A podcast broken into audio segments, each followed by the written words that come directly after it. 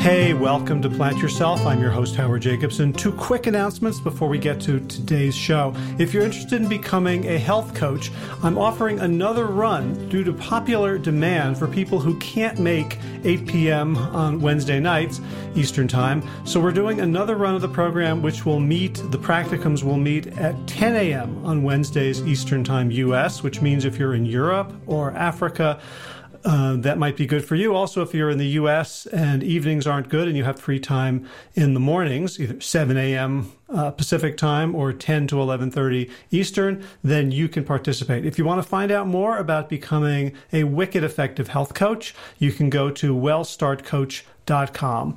Second thing is, if you're not aware of it, Josh LaJaunie and I have a book that is free on Amazon Kindle. It's called Sick to Fit. And if you just go to Amazon and search for Sick to Fit, you'll be able to download it for free and read it on any Kindle enabled device, even a phone, smartphone, tablet, computer, whatever. All right, let's get to today's episode. This is the Plant Yourself podcast. I'm Howard Jacobson of plantyourself.com and wellstarthealth.com. This podcast is part of my mission to help you live a healthy and heartfelt life. So today's guest is a big deal. His name is Dr. Wayne Jonas. He was in the 1990s the head of the NIH, the National Institutes of Health Office of Alternative Medicine.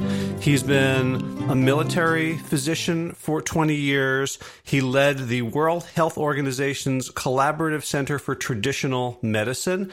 Uh, he's done fascinating experiments at, uh, as the director of medical research at Walter Reed Army Institute of Research. And he is fascinated with the idea of healing, which to him is different from healthcare. In fact, he calls the healthcare system a triple oxymoron. It doesn't produce a lot of health, it doesn't care for its patients or its constituents, doctors and nurses and other allied health professionals, and it's not a system. So, in this interview, we talk about his 2018 book, How Healing Works. And in the book, he talks about placebo a lot, but reframes it because placebo is sort of like, oh, we, we can, we're so foolish, we're so gullible, we can trick ourselves into taking an expensive big red pill and thinking we're better when we're actually not. And he frames it as a completely natural and kind of transcendent way that our bodies are always moving towards wholeness. He defines instead of placebo as sort of meaning and context. So this is a, a fascinating man. He is both at the, the the front lines of very serious medical research and a real openness to alternatives, to uh, things that don't reduce us to just a bag of chemicals.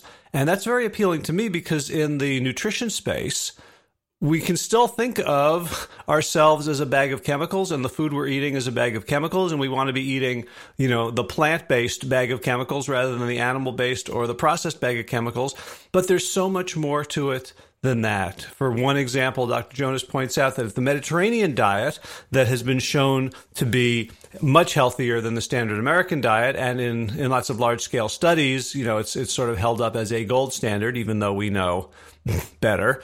Um, but that what one of the things that no, nobody noticed or or thought to consider significant was the fact that when people were eating the Mediterranean diet in their little Mediterranean villages and towns and cities, they were eating together and they were eating as a family and they were eating as a celebratory gathering of community rather than just eating the bag of Mediterranean diet chemicals in their cars on their way to work.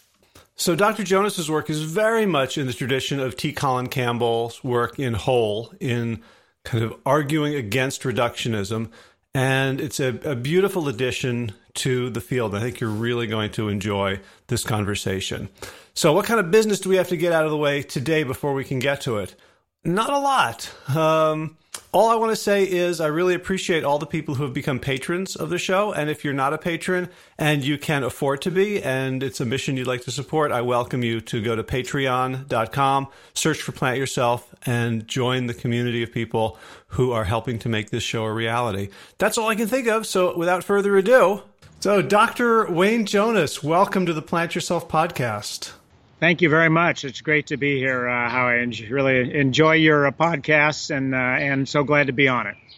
Awesome. So um, I would love. So we're we're going to be talking about healing, which is unfortunately quite different from what I usually talk about, which is healthcare.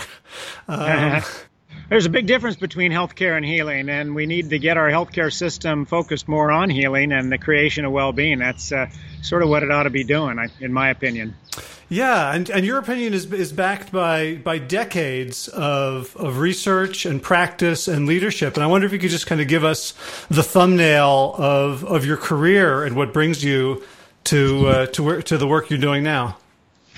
No, sure. I mean, it's been a, a, long career and a lot of lessons that I learned, mostly from my patients, but also from uh, having been in fortunate positions to be able to examine the traditional, the, the world healing traditions. Uh, uh, from the NIH, from the World Health Organization centers that I ran, from the Office of Alternative Medicine that I ran for a number of years, and also from the perspective of uh, you know a mainstream provider. I was trained as a conventional Western doctor and I became a family physician. I practiced in the military for 20 years, over 20 years.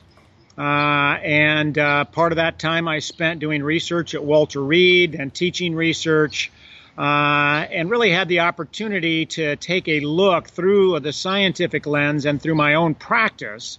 Um, what were the components of healing traditions, including the Western tradition, Ayurveda, Chinese medicine, uh, complementary and alternative medicine, through a scientific lens? Uh, and that, and really examining and carefully working with patients, uh, really taught me what are the components that really cut across all of those systems that are the fundamental things that support, facilitate healing and well being. And that's what the book is about. It's about those lessons learned and how you can apply that uh, today. Great. So, a couple of lines really jumped out at me. One of them on page 197 is um, the, the, the healthcare system is a triple oxymoron. so yeah. you say it produces only about 20% of the public's health. It is difficult for those working in it to deliver it compassionate care, and it is not an integrated system. No health, no care, not a system. So can, can we go over each of the each of those? I think you know, a lot of the book is about the fact that it's that our healing, our healthcare modalities produce about 20 to 30 percent of the healing, and something else is responsible for the the rest of the 70 to 80 percent when it occurs. So um, let's, we, right. let's let's go let's go go through like because that's a pretty bold statement. Yeah, well, uh, unfortunately, it's true, and and uh, and in the U.S., it's uh, getting more true actually as the healthcare costs go up as our um, healthcare outcomes go down, which have been documented, including our life expectancy, which over the last uh, two years has actually declined after having gone up for 80 years uh, after that. And most people who get uh, ill and actually enter into the system um, are not very satisfied with it. It doesn't seem to care for them very well. It sort of is running its uh, its own business and not doing that. And, and that's why I say it's a triple oxymoron. The data is very clear. It's been published by National Academy of Medicine, Robert Wood Johnson, multiple other studies. Uh, that the healthcare, um, we have a, a, pathology system. We have a treatment system that waits till you get sick, uh, and then it throws a lot of expensive interventions at you. Uh, and those interventions are essential when you're sick and you're close to dying, or if you have an accident or an infection or cancer or something like that, a heart attack, uh, they can save your life, no question about it. Uh, and yet, uh, we now know that many of those conditions are preventable. Many of them are even reversible. Uh, chronic illnesses are reversible, but we have a system that's set up to wait uh, until you get them. Uh, and then and then throw interventions at them. you know, I learned from the textbook of pathology when I was in medical school, and I learned what's called something called pathogenesis which means the creation, the genesis of pathology. And my job was to stop that, right? Uh, well, the flip side of that is salutogenesis. And I, I use that word in my book. Saluto is health, genesis is the creation of health.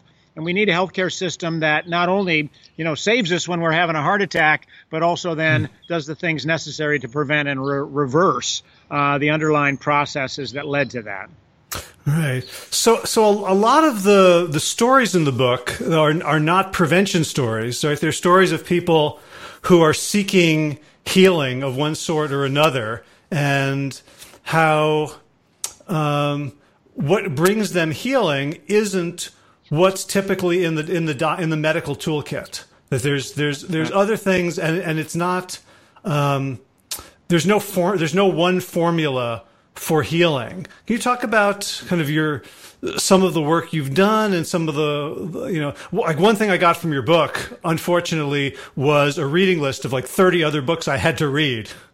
so uh, you should you should get an Amazon commission for the, the number of books I've uh, I've um, you know gone to buy since reading your book. But there's this huge literature on healing as something separate from simply the, the, the drugs and the surgeries and the procedures that Western medicine does. Yeah, you know, uh, even the origins of Western medicine knew know this. I, uh, I, I, I describe how Hippocrates actually sort of understood the fundamental processes of healing and implemented that and trained doctors at doing that, uh, as well as other uh, traditional systems from around the country. Uh, even though it's uh, a ver- there's a variety of approaches, there is a, a standard process that occurs that I describe. We know, for example, that uh, that health comes when you're living in a healthy environment. So I talk about the physical environment and the importance of light, exposure to nature, uh, fresh air, clean water, those types of things. We know those things are key parts of keeping healthy and even recovery. We know, for example, that 60 to 70 percent of the chronic diseases that we suffer today are lifestyle based. They have to do with uh, four simple things uh, diet, sleep, exercise, how you move, and stress in those areas. We know that the ability to actually implement the, those kinds of healthy behaviors is dependent upon two things. Num- number one, it's the social and emotional environment you're in, your family, your friends, uh, the loves, the fears, and how you manage those. And then finally, the mental and spiritual components. Uh, you know, why are you here? Uh, what do you live for? Uh, are your health behaviors and is your health care aligned with uh, with your life goals? And when you can get all of those lined up, you can find uh, the pathway in to your own healing journey, even if you're fairly far along. I, I write uh, I write a number of uh, uh, write about a number of patients that I've had over the many years who have had, for example, 10 years of chronic pain, multiple treatments, surgeries, injections, medications, etc., who, when they were able to identify sort of why they wanted to improve their pain, what they lived for in their life on a sort of a mental and a social and emotional level and a family level, uh, they were able to actually start their healing journey and get back and recover their health and improve their pain. Hmm. So, um, yeah. So, so one like in the beginning of the book, you talk you talk about placebo, and like there's there's been a I think in the last thirty or forty years a real evolution of how we think about placebo. Where you know in the late 40s when they had the first randomized trials, placebo was the thing that you had to try to eliminate to find the truth then it became okay well we are gullible and we believe anything and you can fool us with the size of the pill or the color of the pill or the the belief of the practitioner so let's use that but you approach placebo in a, in a very different way i think sort of informed by ted kaptchuk um, at, at, at harvard you you kind of take the stigma out of placebo like i'm not gullible for believing it but you're putting it in some in some bigger more noble human context. Can you talk about that? Yeah, I think there is a uh, there's a huge knowledge base that comes out of research uh, in which placebos uh, have been used or which have been looked at the underlying mechanisms behind what's called a placebo effect. And, and Dan Moerman and I from the University of Michigan years ago, and I reiterate this in, in, in the book, uh, I think we should stop using that word. Actually, it's it's a it's a misleading word, the placebo effect, because it doesn't call it what it is. What it is is the meaning and context effect. It's actually the healing effect that occurs from the meaning that we have in what we do and the context, the surrounding uh, of how we do it, the rituals that occur uh, that induce an inner healing response that is inherent in all of us. And uh, now we know when we begin to look at it that way that uh, the, the what, what is called a placebo effect, which has been used to sort of determine uh, to say the things that happen instead of the chemical, right? Uh, um, and those are actually the, the, bulk of what happens in healing. Actually, it's one reason why it's so hard to get a new drug on the market and cost billions of dollars is because you've got to prove your chemical adds that much more healing over the meaning and context effect. That is the ritual process. Uh, and we now know that if uh, people have expectations and belief about what they're doing, including the physicians, by the way, not just the patient. if the culture they live in believes in that, uh, and if the rituals that we go through reinforce uh, that inherent healing capacity, you can tap into that in a very, very powerful way. And that's been shown across multiple conditions, across multiple studies. And so we should be harnessing the effect of the meaning and context response uh, and beginning to infuse it in uh, in all of our approaches uh, to healing. And we would enhance our healing, and I've seen that in my own practice. We would enhance our, our healing capacity no matter what methodology or modality uh, that we're using. Mm-hmm. And there, there was uh, there was a study and an anecdote that you share in the book that were really eye opening to me about this meaning and context effect. Uh, well, the study was, I believe it was it was uh, dentists who were yes. who were told which whether their patients received a placebo, um, Naloxone, or or, um, or painkiller. Right. And all the patients received the placebo, but the ones whose dentist believed they received the painkiller reported less pain, even without the dentist telling them. Now, that's exactly right. I mean, one of the myths about the placebo effect is that it's only about the patient's belief uh, and that is that's not true. This was th- these these studies. Uh, there was a couple of them done by uh, the former NIH researcher, the late NIH researcher uh, Richard Gracely, br- brilliant investigator, and uh, he wanted to know well what what what influence do the belief and the expectation of the physician of the provider have uh, on the outcome.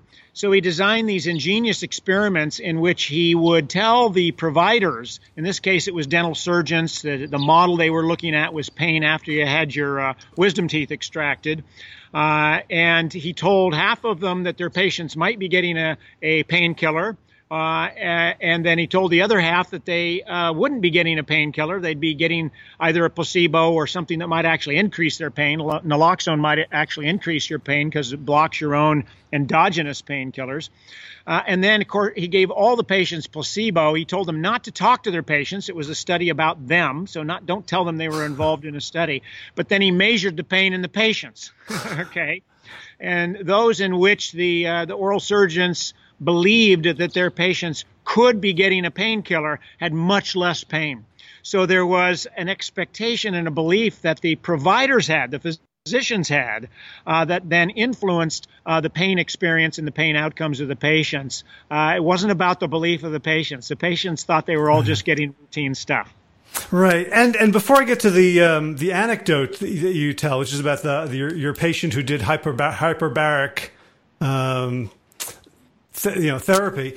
But like to me that that can lead to a problem in a, in a for a physician who wants to tell the truth. That it's almost yeah. like yes if you you know the more you lie or believe you you know what i'm saying? That um, you know if if you give a, a sort of realistic diagnosis or or temper the expectations you're actually reducing the potential meaning and heal and, and context effect of, of healing in your patient. Yes. Well, you can't lie. You shouldn't be lying. Uh, that's unethical to do, and it's also damaging because it ruptures trust uh, between the patient and the physician. Uh, and it's just unethical to do. You shouldn't be lying to patients. Um, but understanding the placebo effect as the meaning and context effect shows you don't actually have to do that. You can mm-hmm. actually uh, tell the, the patient that we're going to go through this treatment ritual. Uh, and if you do that with me, uh, it's likely that it's going to benefit you. Uh, you know, this was a question uh, that uh, that Ted Kaptchuk actually asked from Harvard that you mentioned earlier. Uh, he wanted to know that, well, if you told a person it was a placebo, you said, well, this is an inert pill, okay? There's no therapeutic value in it, but if you do it anyway, uh, it's likely that you'll get better, which the research actually shows. And those studies are called open placebo studies. So they're open, meaning you know it's a placebo, you go through the treatment anyway, and then you look at the effects. And they've now done uh, probably over a dozen of these studies in a variety of conditions, including you know serious chronic conditions like low back pain. And they've shown that uh, you can tell somebody that you're going to give them a placebo. You take them through the ritual of the visit and the treatment and the pill and that type of stuff, and it works just as well.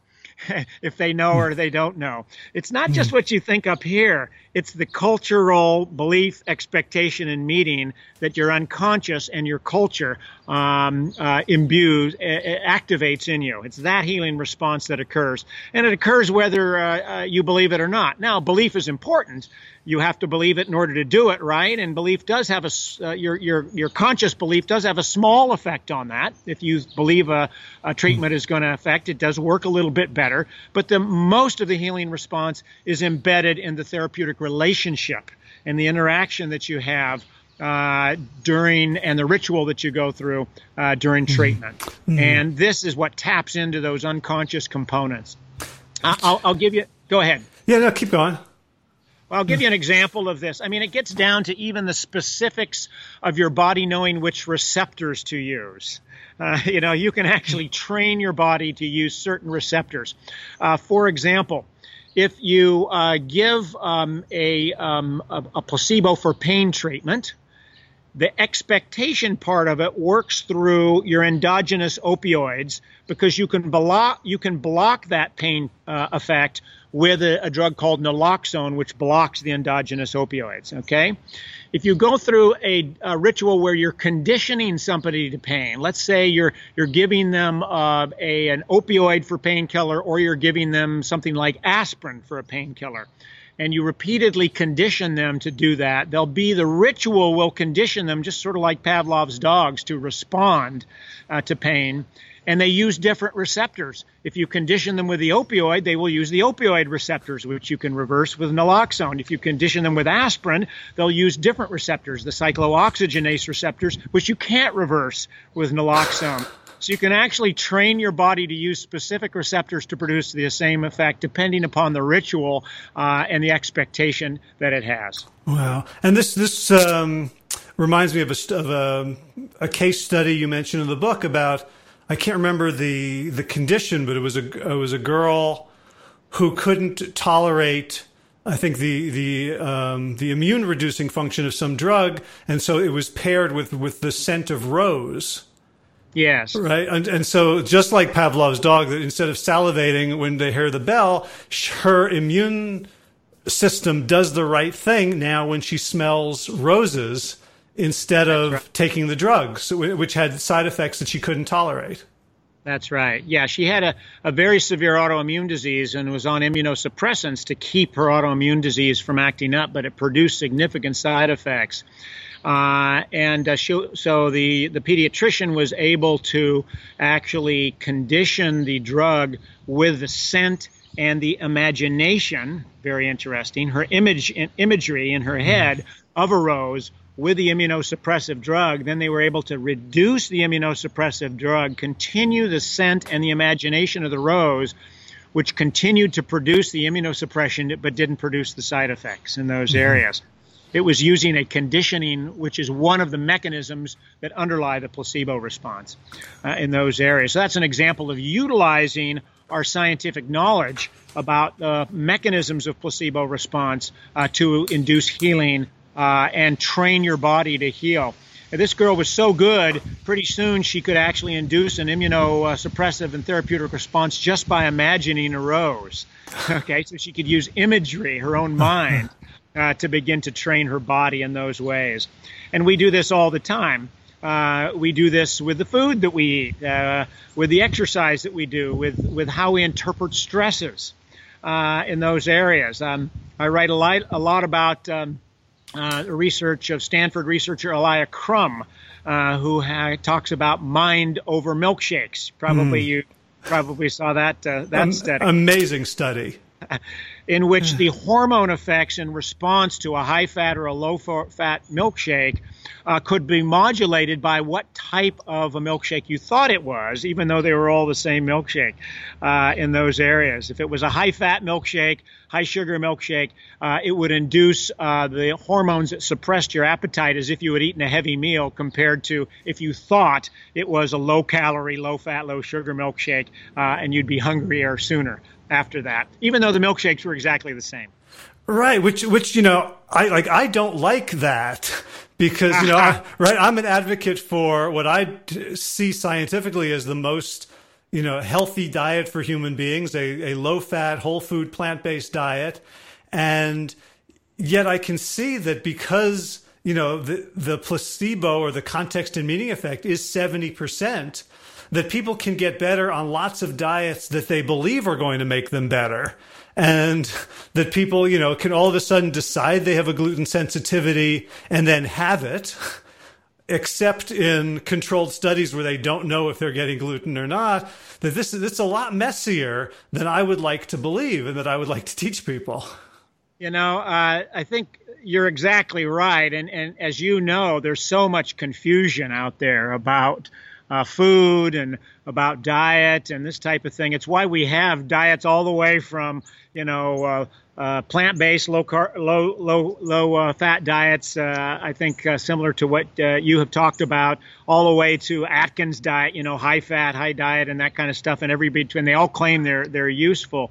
Now, you know, I think diets are not simply the chemicals in the food. And this is one of the problems. In the West, we keep thinking it's the chemicals that are producing it, right? And so we look at the composition of the food and we think that's it. Um, you know, uh, a, a, friend of mine who used to study the genetic effects of the Mediterranean diet, which is a plant based vegetable uh, diet, which is probably one of the most evidence based using randomized control trials diets for health now that's been studied. Um, uh, that uh, he was studying the genetic influences of the Mediterranean diet. So he was looking at what gene expressions were emerging in the urine of people as they went on and ate these foods in Mediterranean in countries. And looking at was this correlated with risk factors for disease and that type of stuff. And then he noticed that, well, nobody simply isolated themselves off in the corner and ate those foods those foods were always eaten within a social context with big preparation, with family and friends, lots of environmental cues and stimulants that occurred upon that, lots of celebration uh, that usually uh, went on, lots of socialization that went on. So he said, Well, I wonder how much of these genes are turned on just by that. So he began to measure the gene uh, expression in the urine prior to them even taking a bite and he hmm. showed that many of the same genes that they thought were due to the food they were taking were turned on even before they ever took a bite just through the preparation just through the socialization in those in those areas. And so eating is not simply about the the composition of the food. It's an entire social emotional uh, phenomena that you're that is conditioned in you uh, from the time you're born uh, and even pre- prior to, to birth, birth in many cases Right, and then you tell the story of Maria, this this woman who was diagnosed with, uh, I guess you know, high high prediabetes or, or the beginnings of diabetes, and she was incredibly motivated and compliant, but she was also the the cook in the family of you know, making sort of Mexican food, Latin American food, and came back two months later depressed because she had lost the connection to her her family through the through food and celebration. That's right, and that was an example. Uh, that was an example of. Uh, here's somebody that focuses strictly on the diet, but not the importance in their life.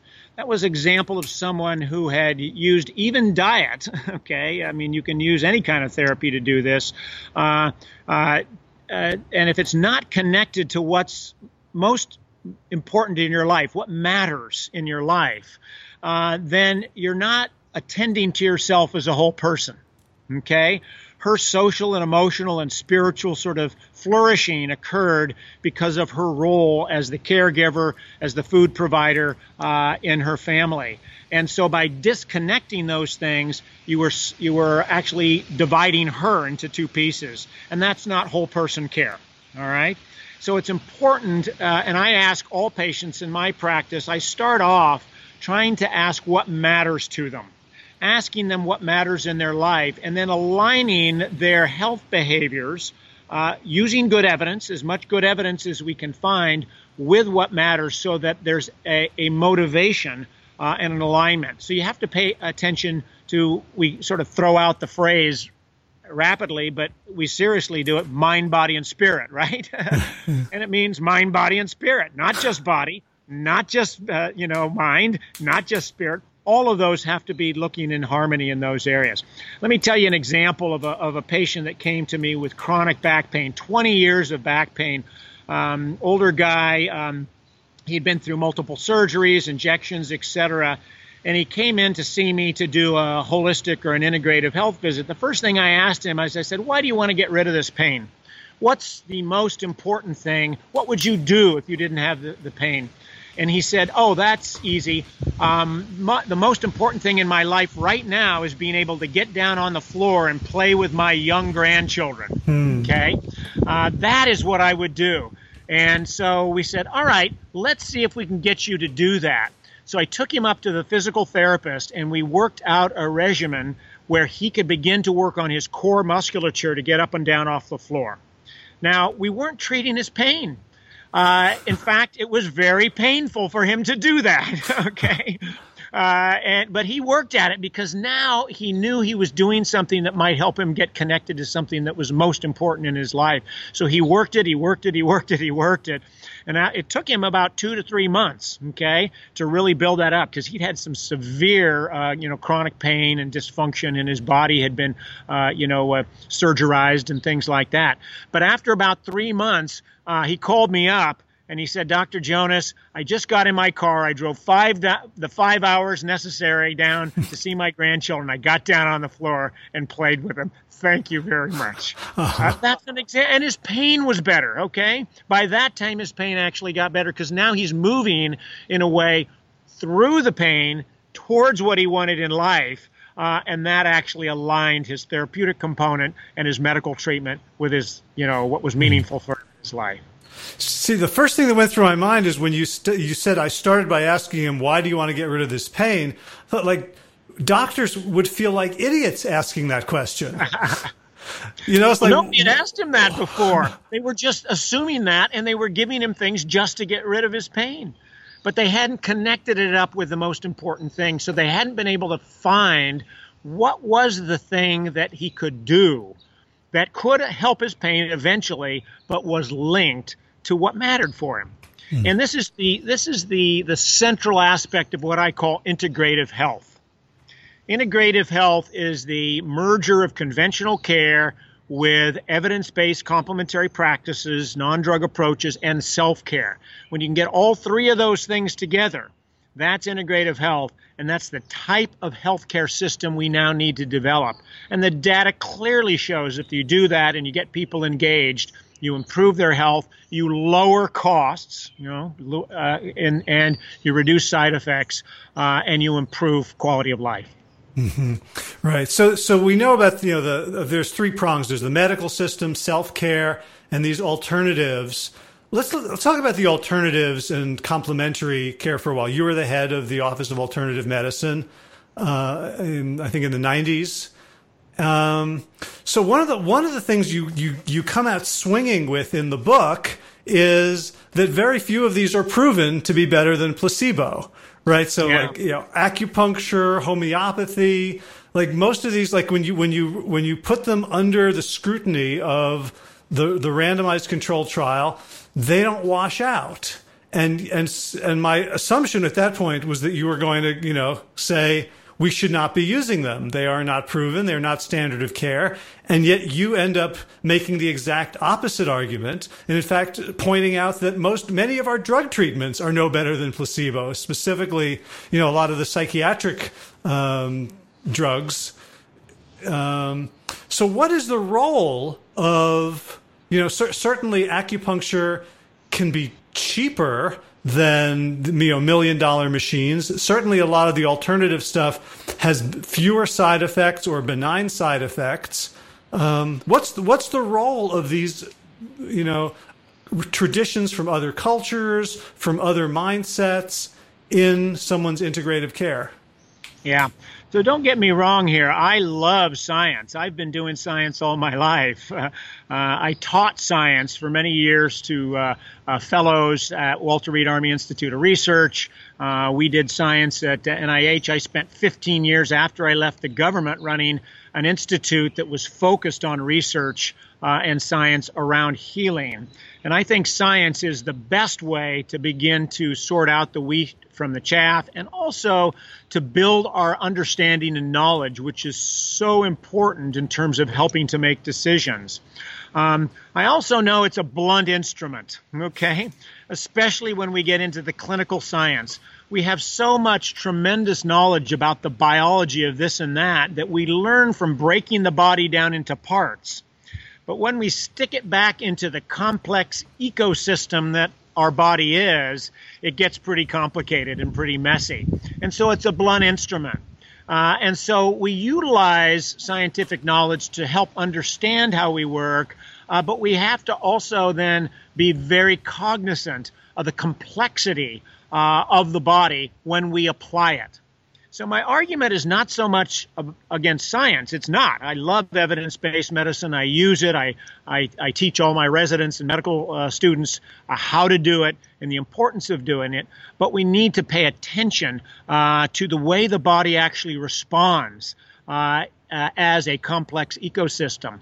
And there's an emerging type of science that I write about in the book called complexity science, which allows us to look at all the different factors together uh, in a quantitative scientific way and begin to use those to trace and track the complex responses that go on. And I think this is the type of science that we need to use when we apply our knowledge in the real world in the clinical components. And fortunately, now uh, the scientific community is going in that direction. Uh, the NIH has something called All of Us, which is measuring all of a person from the genes up to their social, uh, uh, economic, uh, psychological, and, and uh, uh, mental uh, um, factors. Uh, we're developing a personalized precision medicine, and I write about that in the book, where we can begin to measure uh, what happens when you actually engage in behavior and lifestyle components.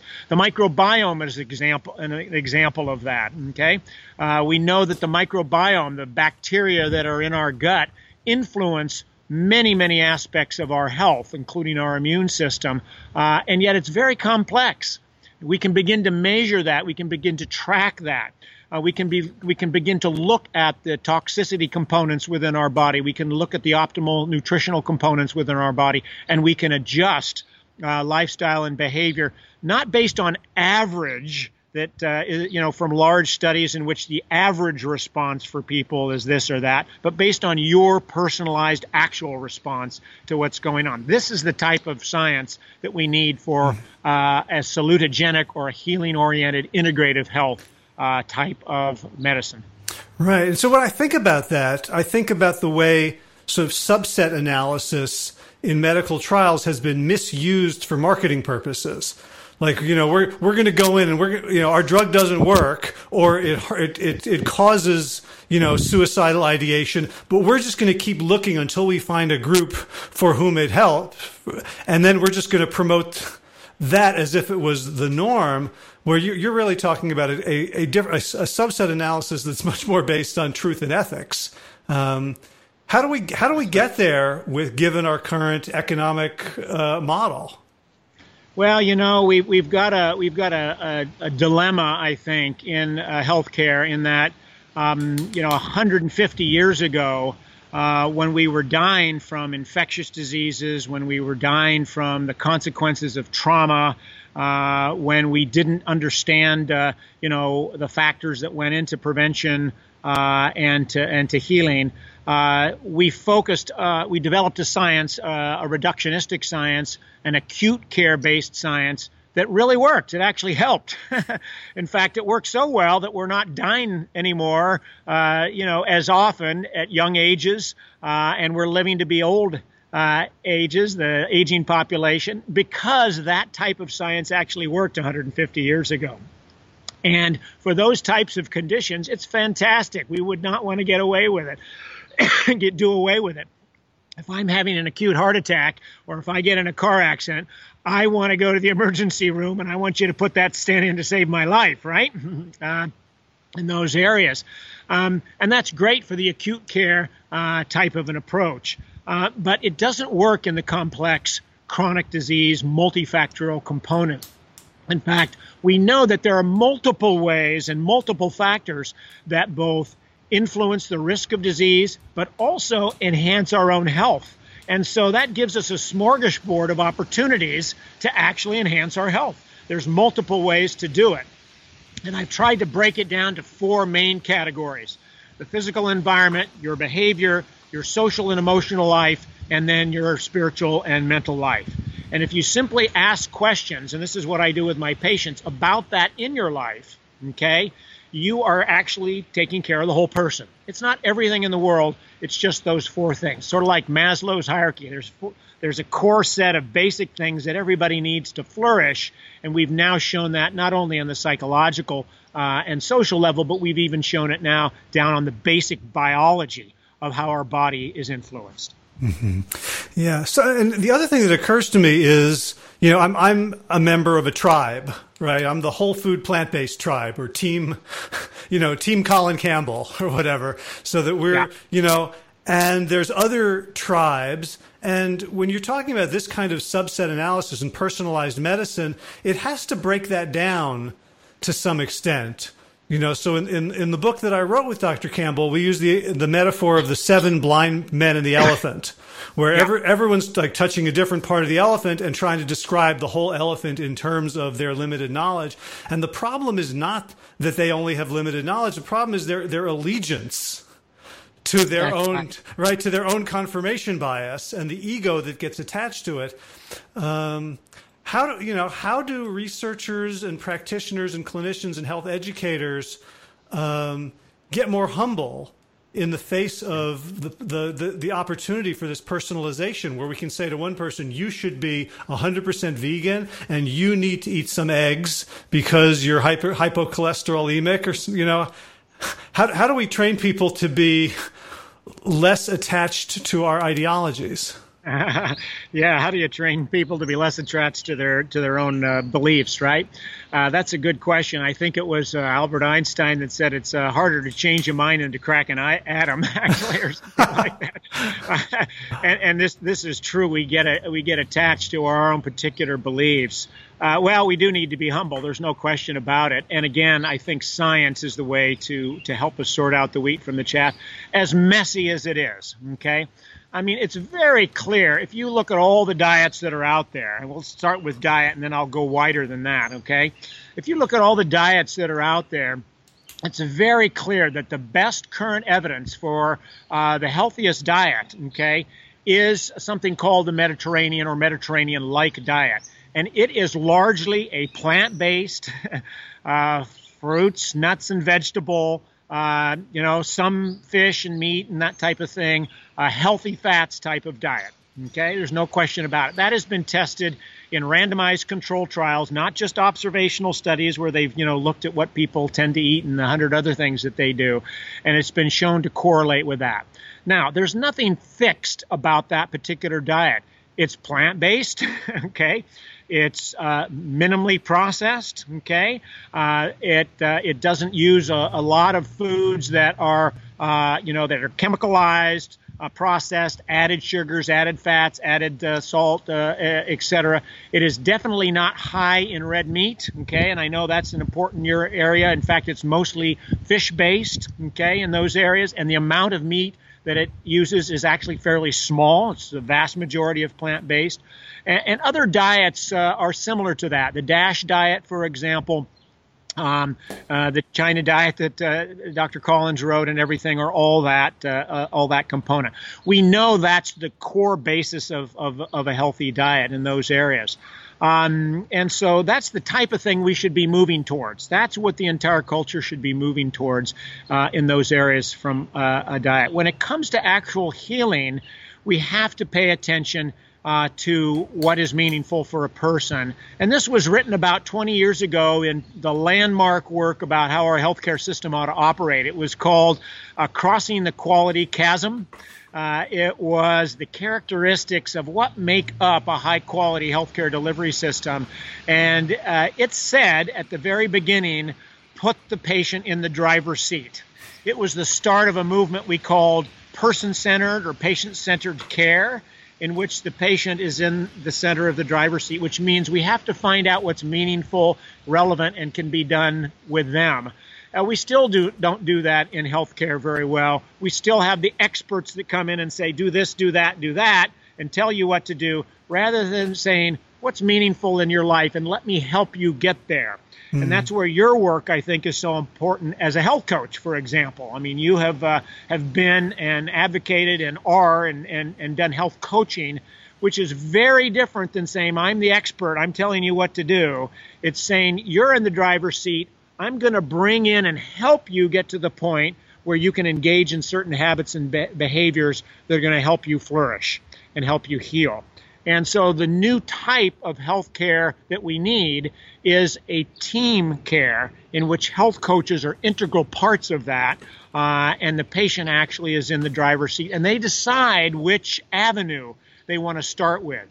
If the mm. patient comes to me and they want to do diet fair, then we start with that. If the patient comes to me and they uh, have problems in their social and emotional or social support environment, we start with that. If they come to me and they have a stress issue, major stress issue, then we start with that. Uh, you know, again, if they're ready to. And the health coach then and me with along with the team helps support them to be successful in that type of self-care, which is where the other 80% comes from of healing. Right. And one, one of the most beautiful phenomena that I see and experience on a regular basis is if they're if my if my clients in the driver's seat, they often call audibles and they change. You know, like as a person starts to move and exercise and they you know they'll come back and they'll report, I just walked my longest walk ever. I did 2 kilometers. Now they're a different person and they want different things. So whereas before yes. the the goal is I want to lose weight and you don't want to push them too hard on it because they feel bad about it because it feels like vanity. At a certain point it's like I have higher aspirations for myself than I did before. So the the meaning can change as they as they come into alignment with what authentic human bodies or are meant to do. That's right. Well, you've you've said it. Uh, ac- you, have said it exactly, uh, Howie. That's exactly right you're really supporting them in their own healing journey. And the most important thing about the, that journey is being successful in a small goal in which you've actually been successful and you experience that success. Okay? Because that then builds on your ability to be have even more success before. And that's very different than being told what to do, right? it's experiencing that uh, that component, and so that's the proper approach to the management of uh, both prevention and recovery uh, from chronic illness. Hmm. So um, let's let's move into sort of organizations. So I've I first reached out to you because I heard you on Peter Bregman's uh, Bregman Leadership podcast, and you were talking about sort of healthy organizations. And as you know, I I you know as part of WellStart, we go into companies and you know, our pitch is we're going to save you money, you self-insured employer, because we're going to reduce the the, the need of health, for healthcare among your sickest employees. And so there's there's a way in which the marketer in me thinks we have to talk specifically about well, what does an average diabetic cost per year? And if we get them to be pre diabetic or undiabetic, what can we save? And, and to do just a cost benefit analysis and make our pitch that way. But in your talk with Peter, you were talking about something far broader and deeper and more noble and more powerful about this idea of like where, where organiz- organizations are just trying to be not toxic. But you could you talk about like the purpose of an organization is to be a healing organization, and you're not just talking about hospitals and healthcare systems and medical practices, you're talking about computer companies and um, transportation companies. Like for you, that's not a bottom line is that organizations need to be healing. That's not how business typically thinks about their mission. Can you talk about that, where that came from, and, and what you know what what companies can do? Why first of all, why should they aspire to be healing organizations?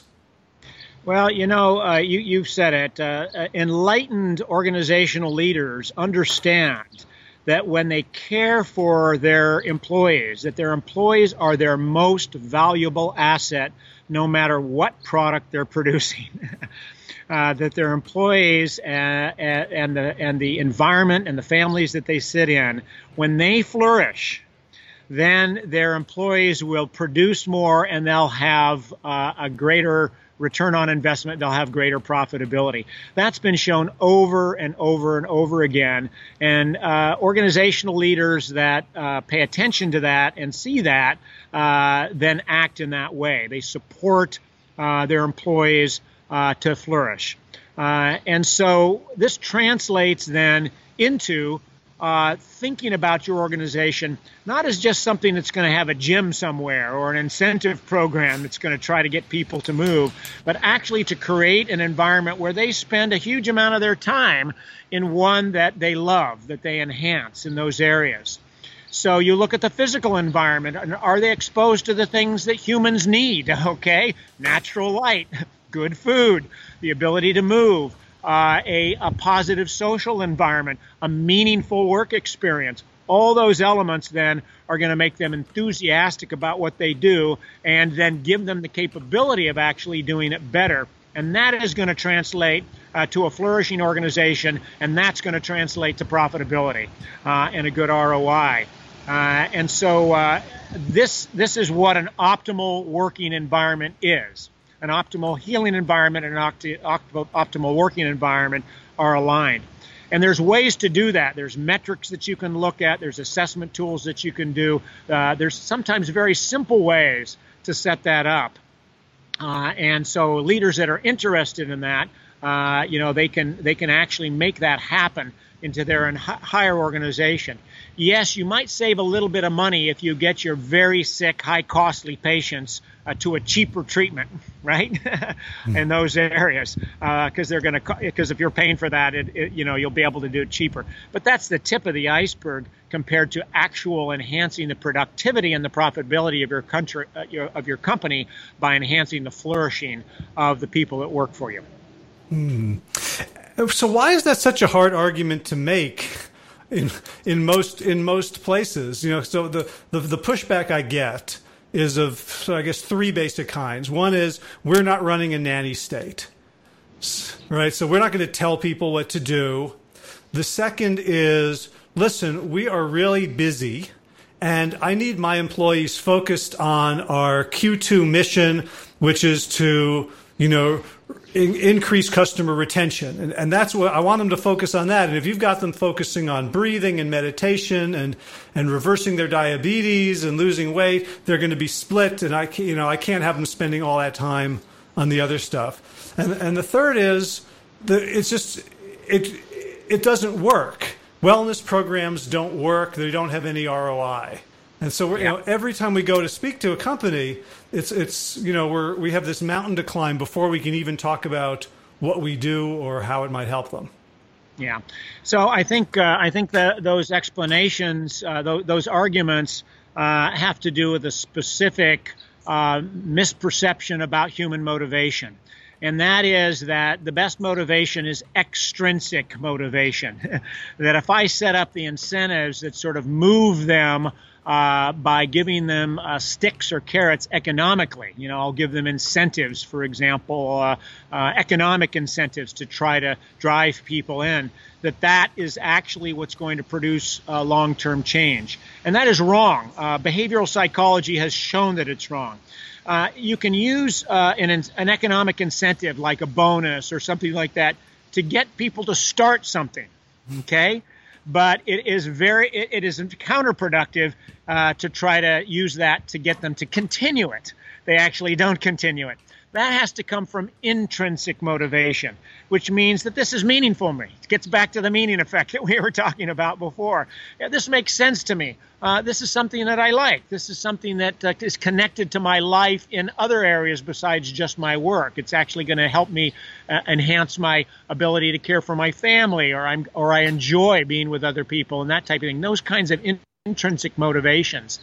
And so the studies that have said worksite wellness programs don't work, most of those are very narrow focused on uh, trying to incentivize people externally, specifically around isolated behaviors, rather than looking at the whole person. And those get people to start, but they don't have long term ROI because they don't sustain the process. Worksite wellness programs that are holistic they look at the whole person, mind, body, social, spirit, uh, and meaning that we just talked about. Those actually do have a good ROI. They actually do produce uh, improved profitability over investment, and they also tend to be cheaper, actually, because they're simple things that cultivate uh, the joy uh, and the meaning uh, and the social positivity that occurs within the environment. That motivates people intrinsically to want to do the best, and that's what uh, leads to long term uh, productivity and and uh, and uh, profitability. Hmm. It, it, reminds me of some of the studies I was looking at um, and working on whole about taking isolated vitamins. Um, right. And finding out that it actually, you know, increased the the death rate from heart disease and, and lung cancer, whereas the the holistic diet patterns that contain those vitamins prolonged life. That that's correct and that's that's the issue of a reductionistic science, which gives you lots of knowledge about little parts uh, and the care we have to take and saying, okay, therefore we can just stick it in to the complex ecological whole systems that we are as human beings uh, and expect that to have the effect uh, in those areas. Application has to be done by paying attention to the whole person. Knowledge can be generated by isolating a certain component, but then the application has to uh, be taken uh, has to take uh, into attention of the whole person to do that. Uh, and so that's a holistic approach whether it's in your work whether it's in a healthcare delivery system whether it's in your life. Mm-hmm. so um, you you work with organizations to help them achieve this sort of healthy you know um, optimal working and healing environment we do. Our, uh, the organization, I, I now uh, work for a, uh, a, charity that supports and funds research in those areas. Uh, and I do work with organizations to help them get this conceptual framework and then begin to measure uh, each of those areas. Um, uh, but there's great groups that do this. So one of my, my favorite is en- Envia uh, by Larissa McAllister, who actually this is her this is her job. She has a PhD from uh, Georgia Tech in optimal healing and optimal work healthcare environments, and she will come into an organization and she will measure all those dimensions that I just talked about and show how you can tweak them in small ways and then track are they having the effect on the whole organization that you, that you want. So for hmm. organizations that are really interested in that, they can contact me. Uh, I can give them uh, the general framework, and then I can put them in touch with groups that then can really help them get into the weeds about how to mm-hmm. do that uh, in you know in their companies. Gotcha. So, in, in terms of the research that you, your organization has done, is that's the Samueli Institute? Yeah, so I used to run the Samueli Institute, uh, mm-hmm. and, but now I uh, uh, oversee the health philanthropies for the Samueli Foundation. So that's the that's the charity that uh, looks at advancing whole person integrative care uh, around the country and around the world. Um, so the uh, there is a Samueli Institute now. Uh, mm-hmm. a, a, a, renamed Samueli Institute. It's at the University of California, Irvine. And what they're doing is that they're creating integrative whole person approaches for medical education at the university for all of their healthcare schools uh, running clinics and providing community service in those areas uh, in the California area and as a representative uh, for other academic centers around the country and around the world. Gotcha. So, um, so based on your your research, what what are the takeaways so far about how an organization can can foster the the health, healing, well being, meaning, joy of its employees? Yeah. So the key issues are to actually take the four areas of an optimal work environment. Uh, that I've described. I describe them in the book, and uh, and uh, and uh, uh, Envia, Laura McAllister actually has metric systems, and others have metric systems around that. Uh, take a look at the physical environment first uh, the context and the place that you live stimulates what's uh, going on. If you have birds singing like that in the background, uh, it actually influences your unconscious. If you have natural light, it influences productivity. If you regulate noise, that actually improves significantly. Look at uh, does uh, your environment allow for movement? Does it environment does it allow for healthy foods? Okay, uh, easy to get, accessibility in those areas. Does it produce stress? Okay, stress is a huge issue. Has been shown in the work site to decrease productivity. There are ways to alleviate that stress very simply by creating a positive work environment uh, and allowing people to engage in safe, relaxing uh, components that are not fearful? Is there a supportive social and emotional component? Um, are people talking to each other in authentic ways? Do they trust each other? Uh, that creates teams that work better together and don't interfere with each other. And then finally, uh, why are they there? What are they doing? Even if they're sitting at a computer coding, how is it connected to the larger picture in life?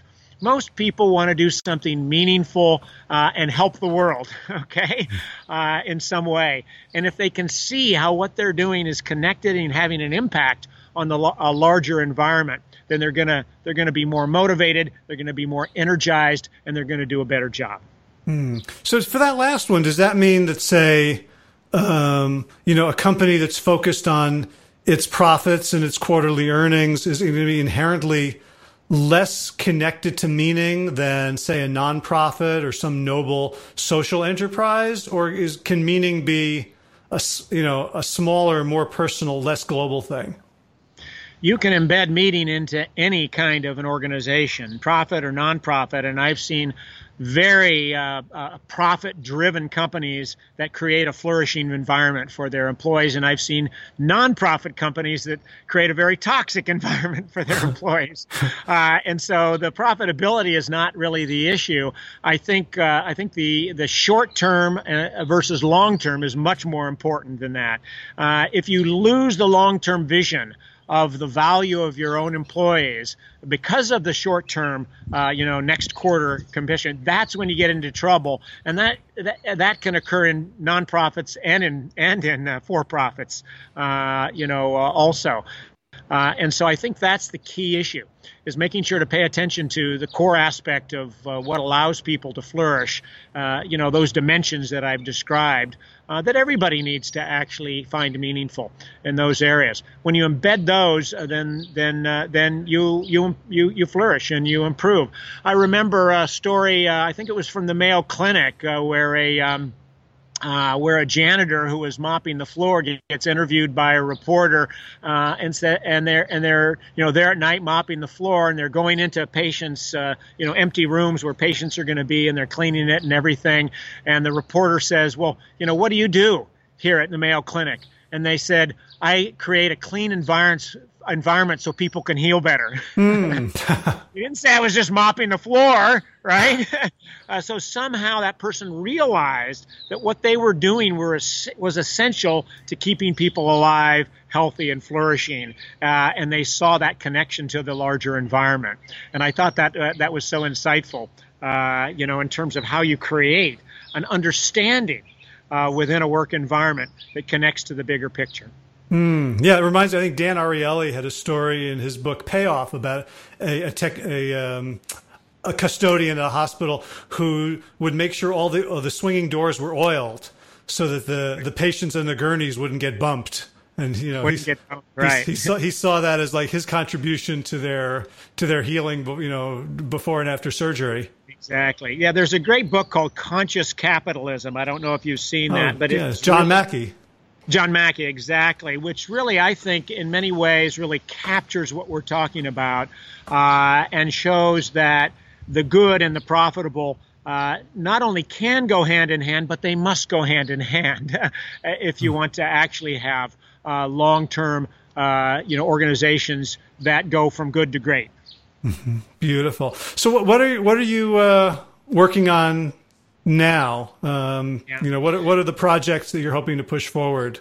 Yeah, so um, I have three major things that I'm doing right now. One is that uh, we, uh, the Samueli Foundation, has just given a large grant to the University of California at Irvine to recreate and reinvent their entire healthcare educational system, medical, nursing, pharmacology, and public health around a whole person integrative components. Wow. And so that is a 10 year effort to try to create a major academic uh, health center that has integrative health as the primary driving philosophy around its education, uh, practice, and research. So that's number one.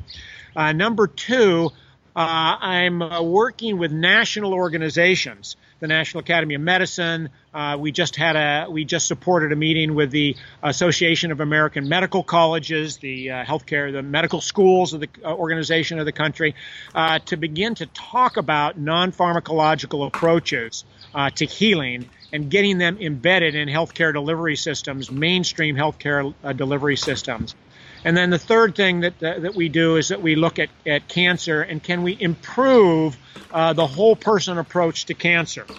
Uh, can we make sure that uh, we understand how the microbiome, how stress, how nutrition, uh, how lifestyle influences and interacts with the immune system, with immune therapies for cancer, and we've just set up a center for integrative immuno-oncology uh, to begin to do research in those areas, uh, the I2O. And so we're fostering that type of effort. Wow, wow. That, I, I, interviewed a while back uh, Kelly Turner, who wrote a book, uh, I think Radical Remission, which she, yes. she talked about like, you know, nine factors that all these, you know, remarkable survivors of different cancers um, had used. Only two of them were sort of material sort of yeah. food, you know, the rest was all sort of mindset and stress and forgiveness and, and higher purpose. Um, yeah. We know so much now because of the investment in the biology and the psychobiology of cancer and the microenvironment of the, the tumor microenvironment. We have so much knowledge about what are called the hallmarks of cancer. There are 12 hallmarks of cancer that good hardcore science has actually um, uh, discovered uh, that we need to now begin to apply what we know about that in the care of cancer patients and and get uh, get past the old paradigm of simply kill the cancer. right. We know that that in itself is not good enough. And immuno-oncology, the manipulation of the immune system, is really a breakthrough in our ability uh, to work with that microenvironment so we really can take care of cancer patients in a whole person and holistic fashion. And there's no question that uh, the the next age of cancer management is going to be so superior to what the last 50 years have been. Uh, the quality of life, the improved survival, uh, by integrating. Uh, you know, conventional cancer care with some of the whole person approaches that we've just talked about around the science of the hallmarks of cancer. We need to apply that science now uh, and move that along. And so that's part of what the Samueli Foundation is trying to do. Mm. And I, I love your approach to cutting edge science because I read so many science books that are about we're about to solve all of our problems you know with with gene therapies and it's it's still sort of you know I know you spent 20 years in the military it's a military model of we are going to conquer the terrain as opposed to what you're talking about with these personalized medicine with information with integration of we are going to create a flourishing ecosystem in your body in your family in your community so that healing occurs naturally. We're aligning ourselves with nature rather than trying to dominate it.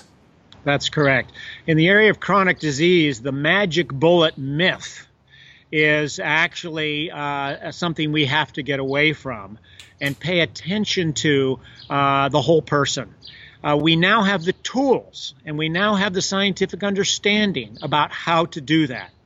It's time to now actually make that reality for everybody. Right. Well, right on. So the book, uh, I'll hold it up here for uh, for people who are watching this on YouTube. It's called How Healing Works Get Well and Stay Well Using Your Hidden Power to Heal. Um, Dr. Wayne Jonas, it has been such a pleasure getting to know you on this call and to to kind of bathe in your wisdom and kindness and compassion and, and passion for for healing. So I really appreciate you taking the time and I really appreciate the work uh, you've been doing and continue to do throughout this amazing career. Well, thank you, Howie, and thank you for having me on your show and for all the great work that you do also. It's great talking to you. All right. Well, be well. I hope we'll be in touch. Okay. Thank you. Okay. Bye bye. All right. I hope you enjoyed this conversation with this wonderful, amazing, heartfelt, deep, brilliant man. I encourage you to go get his book. It is really terrific. How Healing Works. Uh, he covers a lot of the studies that we talked about in this conversation, a lot more, and creates a beautiful narrative around where he, what he considers to be integrative medicine, which includes our favorite type of medicine, lifestyle medicine. It includes self care and it includes these alternatives, things like uh, homeopathy, naturopathy, uh, Reiki, things that have not and may never be amenable to science, but certainly have a tradition behind them and certainly in the right hands and in the right contexts can bring about those internal healing responses. So again, the book is How Healing Works, Get Well and Stay Well Using Your Hidden Power to Heal. It was published in 2018. And I think it's, it stands with the best books that we have in our uh, plant-based world around how to be healthy. So this show is episode number 323, which means you can find the show notes at plantyourself.com slash 323. If you enjoyed this episode and you'd like to support the mission, the freest way to do it is to leave a review on Apple Podcasts or iTunes. The um, less freest way to do it is to become a patron of the show with an ongoing contribution. And you can do that at plantyourself.com. Just click Patreon in the right sidebar and you can become a member of this jolly team. And I will speedily say your name at the end of every episode. Uh, just a reminder that this podcast is free for those who can't afford it because it's supported by those who can. So if you're one of the latter, uh, I'd love for you to roll up your sleeves and do your part. Thanks.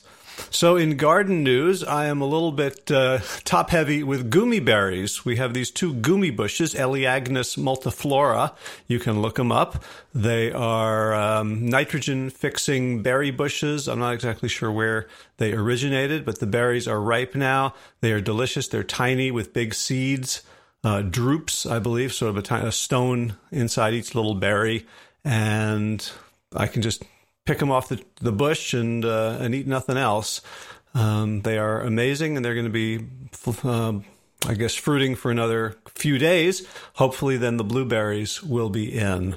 Uh, we have a fence almost entirely around the garden now. It's a seven and a half foot high Tenax fence that we've been putting up all last week and seems to be doing its job with the deer and the groundhogs. They haven't figured out uh, any weaknesses yet, so fingers crossed. In running news, I had a fun half marathon on Sunday. I ran with Josh's wife BJ uh, for the first nine miles of the Umstead half marathon. And uh, then I got a, bee in my bonnet that I wanted to break two hours. So I took off and um, broke two hours on the wrong side. So I was at almost 202. Um, still finished strong, and it was a really beautiful day. Not uh, well, it was kind of hot, but it, it, was a beautiful day anyway, and uh, a fun race. And uh, the next running I'm going to be doing is uh, in Atlanta on June 8th at the um, Ultimate Frisbee Regionals to go to Nationals. I'll be with my great Grandmaster team, which is, which is people over 50 um, playing uh, for a chance to uh, to go to nationals. So that, that'll be a lot of running right there. All right, let's talk about thanks. Thanks to Will Ridenour for allowing me to use his beautiful song Sabali Dawn, the Dance of Peace, as this show's theme music. And of course, thanks to all of you Plant Yourself podcast patrons, as in Kim Harrison, Lynn McClellan, Anthony Disson, Brittany Porter, Dominic Mara, Barbara Whitney, Tammy Black, Amy Good, Amanda Hatherley, Mary Jane Wheeler, Ellen Kennelly, Melissa Cobb, Rachel Burns, Christine Nielsen, Tina Sharf, Tina Ahern, Jen Volkanovsky, David Bizek, The Mysterious, Michelle X, Elspeth Feldman, Victoria Dolomanova, Leah Stoller, Alan Christensen, Colleen Peck, Michelle Andrew, Josina, Julianne Roland, Stu Dolnick, Sarah Durkis, Ramses Circus, Kelly Cameron, Wayne Pedersen, Leanne Peterson, Janet Selby, Claire Adams, Tom Franzik, Jeanette Bennon, Gila Sert, David Donahue, Blair Seibert, Dorona Vizo, Gio and Karen Largentati, Jody Friesner, Ruth Ann Thunderberg, Misha Rosen, Michael Warbeck, the equally mysterious Tracy Z. Mm-hmm. Alicia Lemus, Rebecca Hughes, Val Linneman rhymes with cinnamon, Nick Harper, Stephanie Holmes, Martha Bergen, Nicole Ramsey, Susan Ahmad, Molly Levine, the inscrutable Harry R, Susan Laverty, the Panda Vegan, Craig Kovic, Adam Sharp, Karen Burry, Heather Morgan, Ashley Corker, and Kelly Machia, Deanne Norton, Bonnie Lynch, Plant Happy Oregon, Sabina Kurtzels, Nigel Davies, Marion Blum, Teresa Coble, Shell Rutledge, Julian Watkins, Breed O'Connell, Brian Sheridan, Shannon Hirschman, Kate Rolls, Linda Ayat, Julie Langholm, Hedegard, Adisa Tuzinwak, Connie Hainline, Aaron Greer, Alicia Davis, Aviva Lael, Heather O'Connor, Carolyn Jensen, Sherry Olakoski, Plant Powered for Health. Just saw her this week at Peapod. Karen Smith, Scott Morani, Karen and Joe Crabtree, Tanya Lewis, Kirby Burton, Teresa Carell, Kevin McCauley, Elizabeth Rothschild, Kelly Baker, Miracle Ann, Jesse, Cheryl Dwyer, Jenny Hazelton, Valerie Peltier, Peter W. Evans, Colleen Harrison, Justine Divitt, Joshua Sommermeyer, Dennis Bird, Darby Kelly, Lori Fanny, Linnea Lundquist, Valerie Hummel, Deb Emily Iconelli, Levy Wallach, Rosamund McAtee, Dan Picorni, Stephen Leanan, Patty DiMartino, Mike and Donna Carson, Bill, Bill, Bishop, Bill Brielf, Gunter Schmidt, Marjorie Lewis, Kelly Moulton, Tricia Adams, Ian Kramer, Nancy Sheldon, Lindsay Basher, Gunmarie Hagen. Tracy Gullidge, Laura Heaton, Meg for Mama Says, Rochelle Kennedy, and Joan Borston for your generous support of the podcast. That's it for this week. As always, be well, my friends.